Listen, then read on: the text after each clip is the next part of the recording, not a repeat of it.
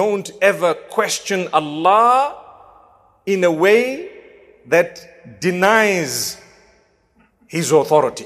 What this means is, if you're a person saying, why did this happen to me? And you're asking in order to know, in order to increase your knowledge, in order to become a better person, you're just a human being. Sometimes that question arises when I suffer a loss and another loss and a third loss, and I say, Why is this happening to me? Why is Allah doing this to me? If I am asking that question because I would like to improve myself or change something or realize what I'm doing wrong, or maybe Allah is not pleased with me, etc., then there's no harm in asking that question.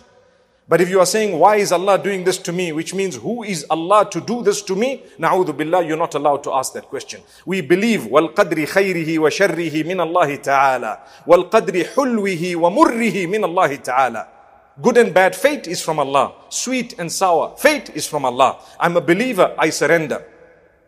لكي لا تأسوا على ما فاتكم ولا تفرحوا بما آتاكم Allah says, We have decreed and predestined everything primarily so that you don't become haughty when we give you things and you don't become too sad when you lose something.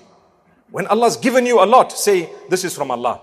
And when Allah took something away from you, say, This is from Allah. Subhanallah. So you're not too sad and you're not too excited in the sense that you don't become haughty. May Allah grant us goodness and happiness and may Allah help us in every single way.